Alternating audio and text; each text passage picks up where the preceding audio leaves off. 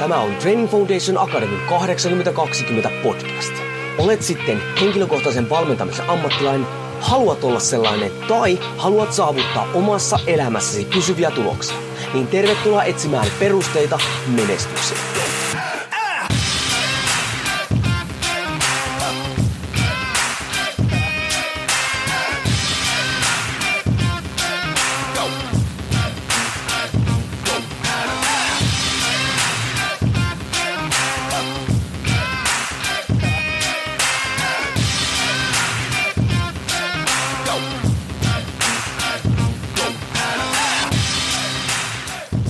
Jouni Koren Training Foundation Akademista moro ja tervetuloa jälleen kuuntelemaan TFA 82 podcastia. Arvostan todella paljon sitä, että olet virittänyt taas tälle taajuudelle ja jaksat kuunnella meikäläiset jorinoita sen aikaa, kun tämä kestää. kuten olette jälleen huomannut, on pikkasen ollut vähän taas vaikeuksia tuon podcastin aikataulun ylläpitämisellä julkaisuaikataulun, ja syynä on se perinteinen ääniongelmat. Ja tuota, vaikka mulla on aina äänitetty että niin sanottua bufferia, että useita jaksoja putkeen, mistä on aikaisemminkin puhunut, jotta niin tämmöinen katkonaisuus saataisiin poistettua, niin ongelmahan se, tai on ollut nyt se, että näitä mun ääniongelmia on ollut putkea ja viimeinen vähän pitempi tauko sitten vei, söi sen kaiken bufferin sieltä pois ja nyt sitten on ollut muutamia episodeja jäänyt välistä siitä syystä, että en ole vaan kerta kaikkiaan pystynyt äänittämään, koska terveys ennen kaikkea. Mutta nyt näyttää taas siltä, että homma rulaa päästään eteenpäin, toivottavasti pystytään palaamaan nyt normaaliin aikatauluun. Ja hei, jos ensimmäistä kertaa virittäydyt tänne näin, siis TFA 82 podcast, nimihän on, tai sen nimihän on siis Perustet menestykseen, jossa etsitään siis työkaluja ja metodeja omaan henkilökohtaiseen menestykseen. Ja nyt mä itse asiassa päätin tässä, kun mä vähän aikaa ollut pitämättä näitä, että mä taidankin vaatia tästä pientä korvausta juuripa sinulta. Ja mitä tämä nyt tarkoittaa? Siis tämä tulee, mun podcasti tulee pysymään ilmasana, ei siinä mitään. Mutta – koska mä käytän tähän kuitenkin aika paljon aikaa ja resursseja ja rahaa ja näin päin pois ja koitan oikeasti ajatella, että mä tuon sulle arvoa ja muuta, niin hei, mä pyydän sulta pientä korvausta tästä. Mikä se korvaus on? Se on se, että jos joku, vaikka tämä episodi, on semmonen, että sä oikeasti saat siitä sun omaan toimintaan irti jotain, niin suosittele tätä episodia niin yhdelle sun kaverille. Jos tämän teet, niin sä olet todellakin maksanut mulle takaisin – vaikka mä en ole vaadi sulta mitään. Mutta jos tunnet todellakin, että tämä auttoi sua tai voisi auttaa jotain sun yhtä kaveria, niin suosittele tätä episodia eteenpäin. Ja hei, nyt myös kolikolla myös toinen puoli. Jos tuntuu, että tämä ei mitenkään ole auttanut sua, niin älä suosittele. Älä korvaa mulle mitään takaisin, koska mä en ole silloin antanut sulle tarpeeksi vastinetta sille ajalle, minkä sä olet sijoittanut tähän podcast-episodiin. Eli tämä on semmoinen palkka, semmoinen korvaus, mitä rupean tästä eteenpäin pyytämään just sulta. Eli jos suosittelet eteenpäin, niin arvostan sitä kovasti, mutta jos en ole sun kuuntelemisen arvoinen, niin älä suosittele, koska silloin mä en ole ansainnut sitä, että jotkut muut kuulee. Mutta hei, mennäänpä päivän asiaa ja, tai päivän. Tulipas hauskasti. Vaan tota, niin, niin tämän episodin asiaan. Olin tuossa Mikko Törmälehdon koulutuksessa. Jos et tiedä, Mikko Törmälehto on, niin hän tällä hetkellä, hän on toiminut personal kauan satoja satoja asiakkaita valmentanut tuolla Lapin läänissä, Oulussa suurimmaksi osakseen käsittääkseni. On semmoisessa firmassa tällä hetkellä, kun tavoite kurut yksi Lassi Seppäsen kanssa siis pisteemisen firman pystyy ja, ja puhuu paljon henkistä valmentamista ja muusta. Ja valmennuksella voitto on myös hänen kirjansa, mitä on joskus aikaisemminkin suositellut, kannattaa ehdottomasti lukea. Oot sitten valmentaja tai, tai haluat tehdä itsellesi tuloksia tai kun pysymän elämäntapamuutoksen kirja on aivan loistava. Mutta olin hänen henkisen valmentaja valmennuksen kurssilla – ja tämä on se syy, miksi mä käyn paljon mua kokeneimpien, viisaampien ihmisten koulutuksessa, koska ne pystyy avaamaan näkökulmia aivan erilaisiin asioihin, mitkä on hyvinkin tuttuja. Ja tulee erilaisia sanontoja tai termejä tai tämmöisiä näin. Ja se vie mua eteenpäin, koska mä pystyn taas jakamaan sitä tietoa eteenpäin. Ja siellä oli hyvin mielenkiintoiset diat, mitkä mä aion käydä hyvin lyhyesti sun kanssa läpi tässä näin. Ja hän toi esille niin kun, muutoksen ylläpitämisen. Ja ei, sanonpa muuten tähän väliin myös sen, että jos sulla on mahdollisuus mennä kuuntelemaan törmälehtoa, niin mene – ja jos sä haluat johonkin saada kunnon henkisen valmennuksen koulutuksen, niin ostapas törmälehto paikalle. Voin sanoa, on muuten rahasa arvoinen sälli. No niin, hän toi esille tämmöisen ää, jutun, että, että, että viisi asiaa, joiden pitää tapahtua, jotta me pystytään tekemään pysyvä muutos. Eli ensinnäkin hän toi tämmöisen termin esille, että nykyään, tai termin kuin tilastoin, 85-90 vai oliko jopa 95 prosenttia elämäntapamuutoksista epäonnistuu. Aika raju luku. Ja nyt hän sitten toi esille, että mitä sanoo sata teoriaa, eli nyt sata tämmöistä muutosta tutkintutta, niin kuin, en mä tiedä, siis sataa muodostettua teoriaa, jotka käsittelee muutosta, niin mitkä niillä on, niistä kun on koostettu niin ne ydinasiat, mitä kaikki, kaikki paukuttaa, niin mitkä ne viisi on, ja ne käydään nyt läpi tässä. Voit miettiä samalla että jos olet valmentaja tai, tai että onko ne sun toiminnassa mukana, käytätkö näitä nyt sitten sun asiakastoiminnassa, jos et ole valmentaja, vaan teet itsellesi elämäntavan muutosta, niin nämä on ne, mitkä sun pitää oikeasti toteuttaa, että se muutos A tapahtuu, ja varsinkin, että sä pystyt ylläpitämään sitä. Ja ensimmäinen on se, missä mä oon ennenkin puhunut, eli miksi ylläpitomotiivi. Koska sitä muutosta ylläpidetään, sitä muutosta jaksetaan. Koska muutoshan on epämukava. Siis Muutoksen ei pidä tuntua liian pahalta, koska silloin se lopetetaan jossain vaiheessa, mutta totta kai sen pitää tuntua epämukavalta, koska sä muutat semmoisia toimintamalleja, mitkä on sulla todennäköisesti juurtunut selkärankaan. Niin jotta nyt tätä muutosta voi ylläpitää, sitä muutosta jatketaan, niin sulla pitää olla ainakin yksi pysyvä syy, motiivi, syvällinen asia, mihin sä uskot ja mitä sä haluat tavoitella, mikä ajaa sua niin kuin eteenpäin. Ja nyt tässähän, no ei, no jos mennään tämmöisen vähän syvällisemmään, tässä puhutaan siis arvomaailmasta. Jos joku asia on sulle tärkeä, niin sä seuraat sitä. Ja siis arvovalinnathan on niin priorisointia. Että niin kuin, monihan sanoo, että niin kuin vaikka että ei ole motivaatiota liikkua, tai, tai sanotaan ensin, että ei ole mitään motivaatiota. Kaikilla on motivaatiota. Koska jos sä oot niinku sohvalla, katsot telkkaria, veät kaljaa tai sipseä tai karkkeja, niin sulla on kova motivaatio siihen. Kovempi kuin siihen, että sä lähtisit liikkumaan tai tekemään muuta. Ja näin ollen nyt se arvomaailma on sulla erilainen, koska jos sun arvomaailma oikeasti, jos sulla todella sun tärkeä arvo sulle olisi sun henkilökohtainen terveys, se olisi semmoinen asia, mistä sä et kerta kaikkiaan anna periksi. Sä et istuisi siinä sohvalla ja vetäisi kaljaa ja se olisi joka päivä sipseä ja, ja tota, karkkeja. Eli toisin sanoen sulla joku arvo on tärkeämpi, onko se nyt rentoutuminen tai mikä, mikä ikinä. Mutta nyt ylläpitomotiivi, että sun pitää oikein, sulla pitää olla semmoinen asia, mihin sä uskot. Ja nyt kyllä jo monihan sanoo terveys ja perhe ja näin, mutta muista Törmäilehto sanoo aivan mahtavasti sen, että, että tota, no ensinnäkin se, että arvoja ei noudateta vaan silloin, kun on aikaa, vaan aina. Ja tää oli aivan loistavasti sanottu. Että jos moni sanoo, että no, no mä, mä sitten keskityn mun terveyteen, kun mulla on aikaa. Tai mä nukun sitten enemmän kuin aikaa. Tai niin kuin itekin, että mä sitten teen jotain, kun tota mun lapset on kasvanut isoksi. Mä ymmärsin ihan puhasta paskaa, että mä halusin vielä itteni eteenpäin. Ja sitten perustinkin esimerkiksi firmaa ja, ja näin päin pois. Ja nyt tässä on se tärkeä juttu. Toki monelle on niitä arvoja. Mutta niin sitten oikeasti, että siinä on iso ero, että haluatko, että se, että se arvo on sulle tärkeä, niin kuin siis terveys, tai joku muu, vai onko se oikeasti sulle tärkeä? Kaikkia haluaa jotain, mutta se on eri juttu se tehdä jotain sen eteen tai tosissaan niin kuin pitäytyä siinä, mikä uskoo, että on itselleen äh, niin kuin tärkeää. Ja tämä näen kyllä nykymaailmassa, että arvopohja, vaikka tämä nyt onkin tämmöinen vähän syvällinen ehkä keskustelu, mutta se on niin kuin, ei jengillä ole arvoja, ei uskota mihinkään, ei seistä niin kuin minkään takana, joko se on uskallusta, tai niitä ei kerta kaikkiaan ole vaan pohdittu. Ja vielä sekin on siinä sitten, että sit kun sä ikää tulee tai elämä tapahtuu, niin se arvomaailma voi totta kai muuttua siellä ja sitä pitäisi niin sitten pohtia ja pyöritellä vähän siellä. No kuitenkin, nyt jos sulla on tämmöinen tärkeä arvo siellä elämäntavan muutoksen pohjalla, niin se toden, hyvin suurella todennäköisellä se tukee sitä muutosprosessia. Ja hauskasti törmäilystä tuo esille sillä, että ihmisillä, joilla on näitä arvoristiriitoja, eli ei tiedä oikein mihin uskotaan tai mitä noudataan muuta, niillä on myös enemmän psyykkisiä oireita, kuten esimerkiksi stressiä, kovia paineita, jopa masennusta ja muuta vastaavaa, koska se toiminta ei ole selkeää, se ei pohjaudu niin kuin millekään. Ihmiset on semmoisia tuuliviirejä, jotka kääntyy vähän aina siihen suuntaan, mistä suun, niin suunnassa tuulee, eikä vaan niin seistä oikeasti ja uskota siihen omaan toimintaan, että varsinkin toteuteta niitä arvoja, mihin uskotaan. Se oli se ensimmäinen, eli ylläpitomotiivi. Toinen asia, mikä pitää tapahtua, on siis itsesäätely, eli kyky niin kuin vaikuttaa siihen omaan tunnetoimintaan. Että kun meillä on joku tunne, niin mitä, minkälainen toiminta siitä ää, seuraa. Ja nyt on niin kuin selvästi huomattu esimerkiksi semmoinen, että tämmöinen, jolla ihmisillä on huono itsesäätely, niin niillä on enemmän negatiivista itsepuhetta.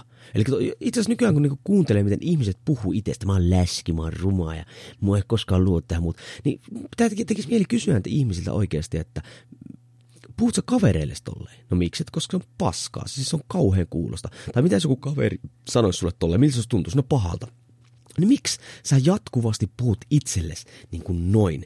Eli sulla pitää olla kyky säädellä sitä, että kun sulle tulee joku ajatus, niin mitä sä oikeasti teet sen jälkeen. Ja tähän oli, Törmälehto oli sitten luetellut vaikka minkälaisia asioita, mitkä kuuluu tämän alle. Niitä oli itse asiassa kuusi, ajatusta havainnointi, itsepuhe, tunnesäätely, niiden hyväksyntä, tämmöiset bodyscan, kehontilaharjoitteet, tarkkaavassa mutta ei mennä niin, koska mä en osaa niitä selittää. Mutta ensinnäkin se, se, se, pitää olla siellä, että sun pitää niin kuin pystyä niin kuin havainnoimaan niitä sun tunteita ja sitten niin kuin huomaamaan, että miksi sä toimit tietyllä tavalla. Koska jo kun sä saat siihen väliin, eli kun tulee tunne ja sitten tulee pikku hengähdystauko, sä kerkeet funtsia, että fuck, miksi mä oikeasti meinasin tehdä ton. Ja sit sä voitkin valita jonkun toisen tavan niin kuin toimia. Okei, nyt mä oon surullinen, nyt mä menen syömään. Miksi? Hmm, en tiedä. Niin okei, sä voit vielä sen jälkeen mennä kyllä syömään sen suklaan siltä. Tai sä voit, hei, okei, mulla tekee mieli syödä jotain, niin syönpä jotain muuta. Tai mikä sinä on syy, että miksi mä syön. Eli sä rupeat niinku huomaamaan niinku sitä omaa toimintaa, sitä tämmöisiä tunneperäisiä juttuja, mitkä meitä ohjaa, koska tunteet ohjaa meitä hyvinkin paljon. Ää, joo, eli se oli toinen. Kolmas on resurssit, ja tässä meikäläinen niin kuin kans, totta kai samaa mieltä sitä kaikista, mutta tämä on semmoinen iso juttu. Eli kun me tehdään, lähdetään tekemään muutosta tai koetaan ylläpitää muutosta, niin että meillä on niin kuin fyysisiä, tarpeeksi fyysisiä ja psyykkisiä resursseja. Että meillä on oikeasti asioita, joiden päälle rakentaa. Ja tässä on tosi tärkeää ymmärtää se, että nyt niin kuin terveellinen, riittävä, hyvä ruoka – riittävä uni ja riittävä liikunta, hei, ei reeni, vaan liikkuminen. Ne ei ole mielipidekysymyksiä, vaan ne on meidän kropan, kehon tarvitsemia resursseja. Ja nyt sitten, jos nämä resurssit on kunnossa, niin meidän ajatukset on ihan erilaisia, kun meidän elimissä toimii. Mietipä, että olet oikein väsynyt ja, ja ää, niin kuin et ole syönyt kunnolla – niin minkälainen sun ajatusmaailma? Ei se ole semmoinen oikeasti ihan kukkia ja mehiläisiä kaikille ja auringonpaistetta ja muuta vastaavaa tämmöistä. Ja että minkälaisia päätöksiä teet kaupassa, kun menet esimerkiksi väsyneenä tai nälkäisenä ostoskelemaan, niin sehän näkyy jo oikeasti siinä, mitä se niin kuin aiheuttaa.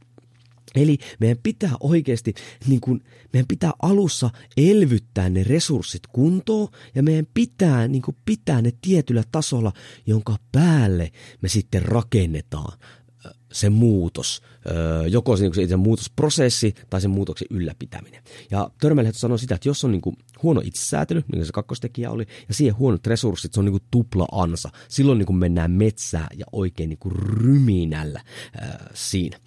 Ja ää, joo, okei, se oli kolmannen. Eli ensimmäinen oli siis ylläpitomoottojivit, toinen oli itsesäätely, kolmas oli se resurssit, neljä tavat ja tottumukset. Eli mitä tottumukset tarkoittaa? Ne tarkoittaa siis automaatioita ja reaktioita, jotka ohjaa meidän toimintaa. Ja siis suuri osa meidät on luotu niin, me toimitaan automatiolla.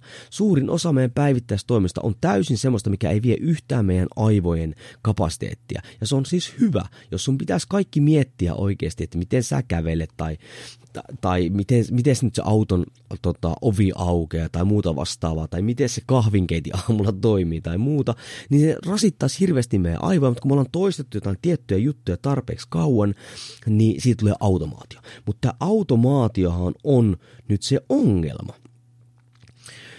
Kun silloin kun automaatio tapahtuu, niin sun ei tarvitse keskittyä siihen. Mutta nyt jos me puhutaan, että se nyt se tottumus, se tapa on huono, niin silloinhan se automaatio on ongelma. Ja koska silloinhan niin kuin se, sä toistat, vaikka sä haluaisit tehdä muutoksia, niin sä silti toistat sitä huonoa tapaa, koska se on niin sun syvällä. Ja Törmälehtohan tässä, niin kuin, äh, tai kertokin, että sehän niin kuin, on ihan fysiologiaa. Eli siis aivot tallentaa tämmöisiä jatkuvia toimintoja, mitä me tehdään, ne tallentaa ne tämmöiseen tyvitumakkeeseen. Ja tota, sitten kun ne on tallentunut sinne, niin aivot haluu pitää kiinni niistä tavoista, koska loppujen lopuksi meidän kehon tarkoitushan selviytyä. Ja aivot haluaa selviytyä. Näin ollen, jos me pystytään tekemään jotain helposti ja nopeasti ilman, että me kulutaan siihen liikaa niin resursseja, niin aivot haluaa teetättää sen niin. Näin ollen, se on hyvä juttu toisessa asiassa, mutta meidän pitäisi pyristellä pois, jos se tapa on huono. Hei, huonot tavat tarttuu yhtä hyvin kuin hyvät tavat, niin mikä on se ero? No se ero on siinä, että sä oikeasti keskityt siihen, mitä sä teet, ja rupeat muodostamaan niistä hyvistä tavoista nyt niitä tottumuksia, niitä, että ne menee sulle sinne aivoihin, jotta niistä tulee niitä automaatioita, joihin ei tarvitse enää keskittyä. Ja nyt nämähän rakentuu toista päälle, että kun tämä, tämä on just se raskas prosessi, kun me lähdetään vaihtamaan niitä meidän tottumuksia, niin sulla pitää olla nyt siellä se syy, Miksi? Koska tämä on kovaa hommaa. Sulla pitää olla se, se, se ne, sä et pärjää pelkällä motiivilla. Sun pitää olla päättäväisyyttä mennä eteenpäin, kun sä uskot tiettyihin asioihin. Sen jälkeen sulla pitää olla sitä itsesäätelyä siinä, että sä ymmärrät oikeasti, että hei, okei, okay, että miksi mä teen näitä asioita. Miksi, miksi tämä automaatio, miksi mä teen tätä näin. Sitten sulla pitää olla resursseja, että sulla on voimia tehdä se muutos. Ja näin ollen sitä kautta me pystytään tarttumaan niihin tapoihin, viemään niitä eteenpäin. Ja viides, mitä sata teoriaa painottaa on se sosiaalinen ympäristö. Ja nyt kaikki tarvitsee jossain vaiheessa apua. Mutta hyvin harva sitä lähtee loppujen lopuksi pyytämään. Hei, se on sun vastuulla kysyä ja pyytää asua, kun, apua, kun tuntuu siltä, että resurssit loppuu tai et tiedä enää mitään valintoja ää, viedä siitä eteenpäin. Eli se on sun, mä painotan vielä, sun vastuu. Nyt on kyseessä sun elämä. Ja nyt varsinkin tämä sosiaalinen ympäristö, että jos se ympäristö ei tue sitä muutosta, niin hyvin suurella todennäköisyydellä, etkä saa hae siihen muutosta, siihen sun sosiaaliseen ympäristöön, niin hyvin suurella todennäköisyydellä muutos ei ole pysyvä. Esimerkkinä se, että jos haluat vaikka tiputtaa painoa tai muuta, ja, mutta koko muun perhe tai puoliso ei tue sitä, niin hyvin suurella todennäköisyydellä sä et siinä ää, tota, onnistu. Eli sä tarttet semmoisen turvallisen, sua tukevan ympäristön sille sun muutokselle – ja hauskan tutkimuksen toi Törmälehto esille, että Google oli tutkinut näiden tiimejä, koska Googlehan nyt haluaa olla mahdollisimman tehokas yhtiö. Niin siellä oli huomattu se, että tuottavin tiimi oli se, jossa oli korkein psykologinen turvallisuus, eli sosiaalinen ympäristö tuki sitä toimintaa.